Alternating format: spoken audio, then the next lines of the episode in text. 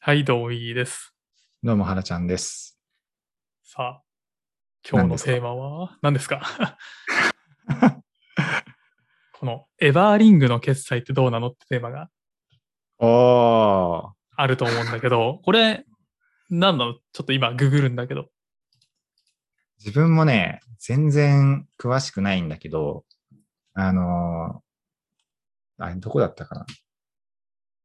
六本木の蔦屋書店で、デモがあって、まあなんか知人といたときに、なんかそのデモを試したっていうのがあって、まあ指輪みたいなもので、あの、それで決済ができますみたいな、まあそういうデバイスなんだけど、まあ指輪デバイスか。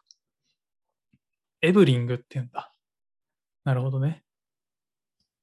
で、はいまあ、あのー今だとスマホとか Apple Watch とかで決済してるんだけど、まあそ、そういうちょっとかざすとかもなく、この常に指にリングを入れておくことで、はめておくことで、まあ、いつでもどこでも手をかざせば決済できる。で決済だけじゃなくて、なんかそういう非接触の、まあ、今で、今でいう Suica みたいなものがすべて、あの、この指輪でできる世界観って、東大するのか、いやいや、そういうものじゃないんじゃないのかと、そのあたりどうなんだろうなって多分、その、スタヤ書店でこのデバイスを見て思ってメモした感じだと思われる。はいはいはいはい。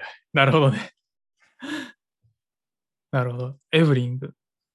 税込みで2万円弱ぐらいか。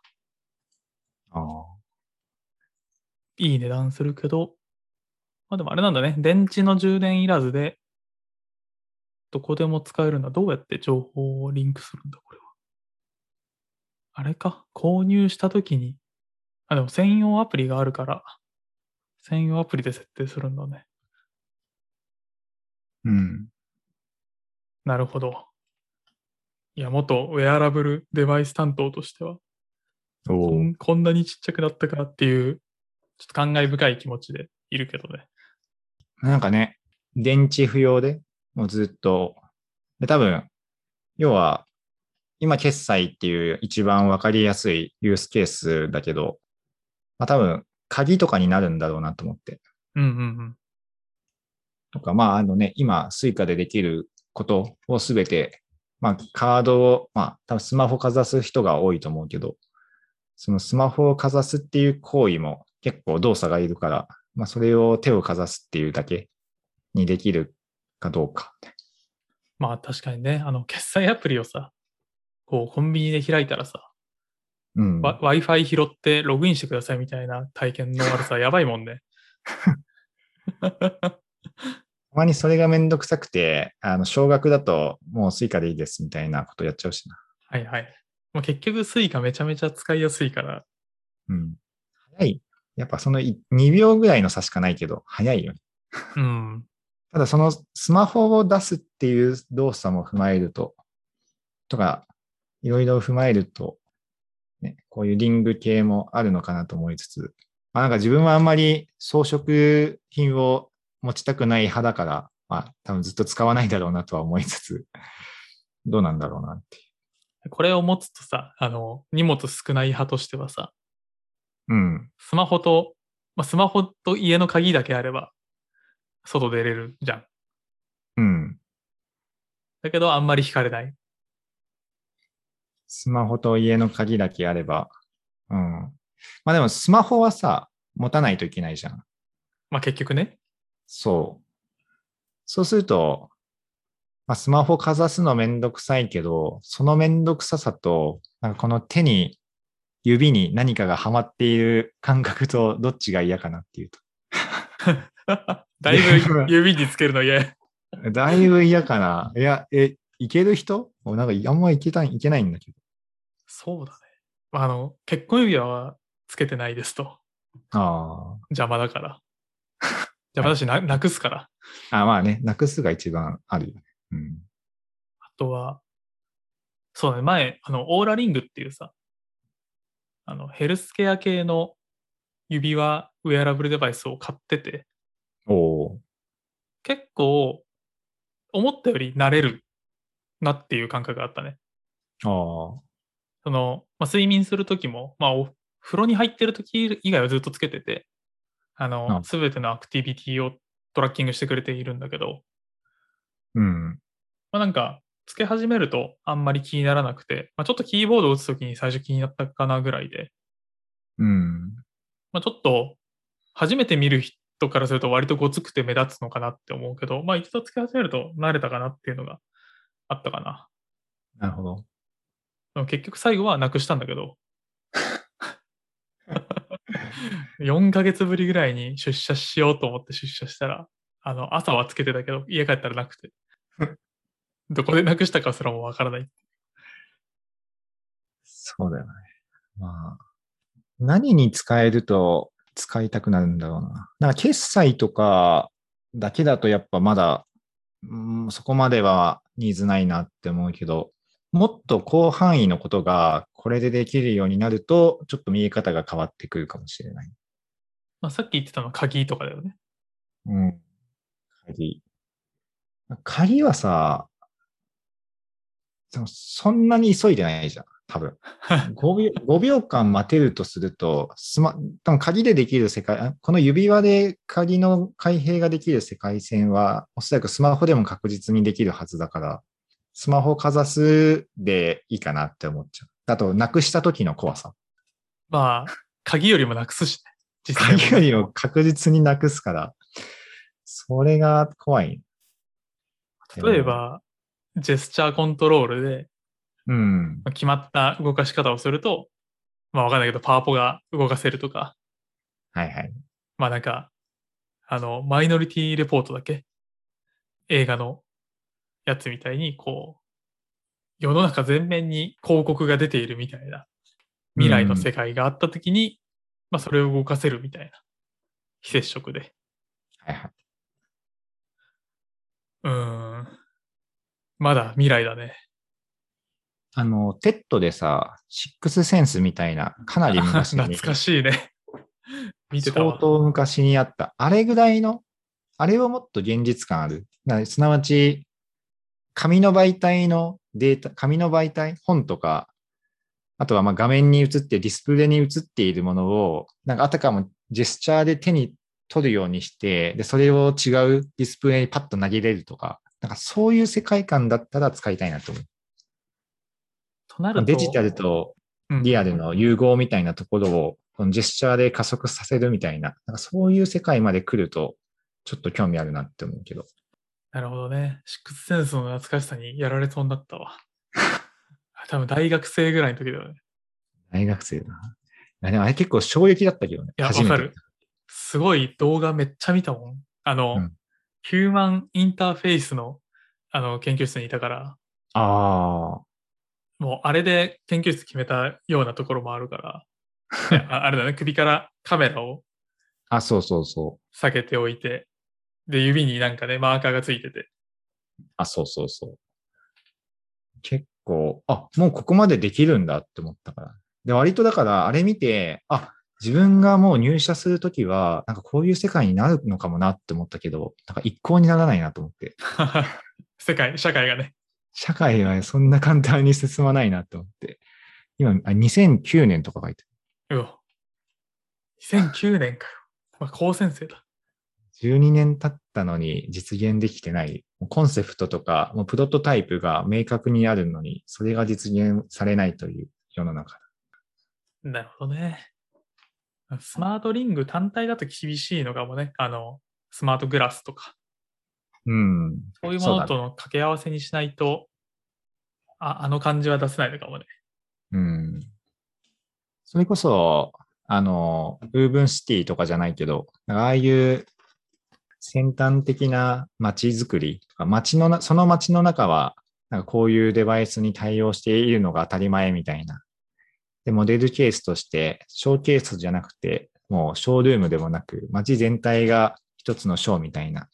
そういう街が増えていくと、そこでいろんな体験が生まれて、それがどんどん他のあの、普通の一般的に我々が生活しているエリアにもはみ出してくるみたいな。そういう状態になるのかなと思いつつ、あと20年ぐらいかかりそうだなと。まあ確かに。Google のスマートグラスとかも昔いた部署で買って持ってたんだけど、おおやっぱつけるとめっちゃ目立つんだよね。ー。うん。目立つだろう普ね。通に恥ずかしいレベルで目立つんだけど、やっうん。ぱそこを超えないと結構厳しいのかなと思ってて。いやー、身につけるものは、まずそこだと思うよ。ね。その、イイノベーター層とかは全然そこを気にしないと思うけど、その、ある程度の周り、アダプター、代わりマジョリティぐらいの人たちを巻き込んで、まあキャズムを超えるみたいなところに行くためには、やっぱ、なんだろうね。東カレー男子、東カレー女子を巻き込む必要があると思う。確かに。あのあたりの人たちがかっこいいと思って、なんかき美しいと思って、この UX いいと思って、そういう層が認めるようなプロダクトにしないとなかなか難しいんだろうなと。いやー、VR もいまいち人並み超えられないのはそこな気がするんだよね。まあ高いっていうのもあるんだけど。うん。そうだね。とか、指輪じゃなくて、なんかイーロン・マスクとかもやってるっけ？インプラントしちゃうとか。あったね。チップを埋める欧州とか結構進んでるよね。うん。ね。あれでいい気はするんだよね。多分、今回の、あの、ワクチン接種の注射と同じぐらいでしょ、痛み的には。そうだね。なんか手の甲とかにちょっと入れるみたいな。確かに自分もそっちの方がいいかもな。やるなら。でも、それも、本当注射、超小さい、まあ注射と言えないぐらいのレベル感で、なんかそれがもう実現できてしまうみたいな。もう超小さくて、もうほぼ意識しないぐらいのサイズ感で。で、あの、まあ、ちょっと取り出せるのかどうかっていうのもあるけど、なんかそういったところもある程度融通が効くみたいな。まあ、そういうレベル感になってくるといいんだろうなと思いつつ、なんか人体影響結構ありそうだなと思ったけど。まあでも、なんか、ナノマシン構想だね。たまに飲む、飲んで、何日かで排泄されてみたいな、はい。ああ、なるほどね。確かに。みたいなね、のはね、どっかで見たことある気がする。その、そういう実験をしているみたいなすごいな。未来だよ。未来だな。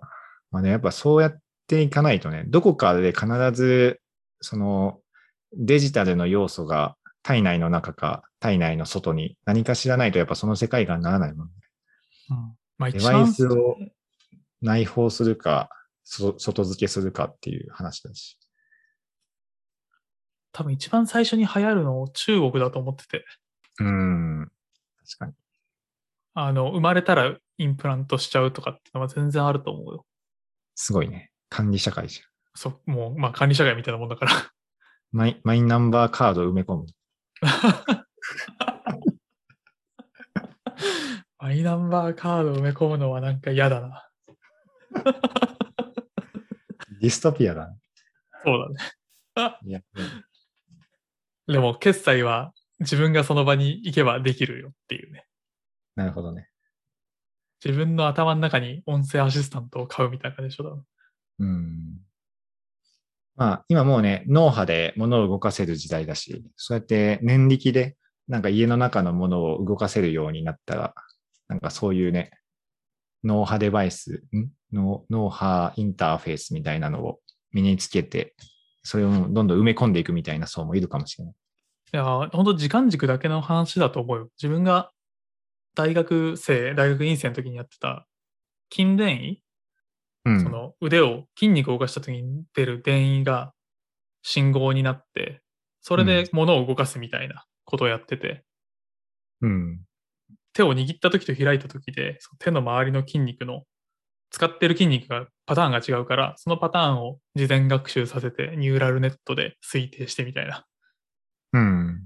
っていうのをやってたんだけど、当時はまああの腕をなくな、なくしてしまった人とか用にやってたやつが、最近あの Apple Watch の6シリーズに確か搭載されてて、うん。その操作をあらかじめ覚えさせていた手の形でできるっていう。おおチョキしたら、あの、ミュージックコントロールみたいな。うん。てとこまで降りてきてるから、まあ、ブレインマシンインターフェースも技術側が発展すれば、いずれは姿勢に降りてくるかもね。時間の問題か。そうそうそうそリニアができるよりも早くできるかもね。う。いや、リニアどんだけ。そうね。あるいはそう。あと5、6年でリニアできるのかなとか思っちゃうよね。なんか前にリニアの市場とかやってたよね。うん、27年にできる予定だけど、これまあコロナとかね、いろいろあったから、まあもう少し遅れるんじゃないかなとか思うけど。リニアできたらだって、名古屋まで40分とかでしょ、東京から3、お40分か。めっちゃいいじゃん。大阪までも1時間かかるかかかんないかとかでしょ。すごくない？やっぱ。めっちゃすごいね。うんなんか、住むところの選択肢めちゃめちゃ広がる気がするね。その間の街とかね、ものすごく盛り上がるだろうし、うん。山梨まで30分と。山梨通るんだっけ？あんま覚えてないけど。あ確かね、山梨は通るよ。甲府とか通るよね、確か。うん、山梨は通るはず。山梨から東京まで30分で行きますみたいな。いいな。楽しい未来が待ってる。ちょっとポジティブになれ まあ、た。まあ、もともとね、技術、技術というか、ガジェットとか技術好き側だろうから、お互いに。うん。技術発展は単純にポジティブな両者だと思うんだよね。うん。そうだね。なんか一番ピュアだよね。なんか、うん。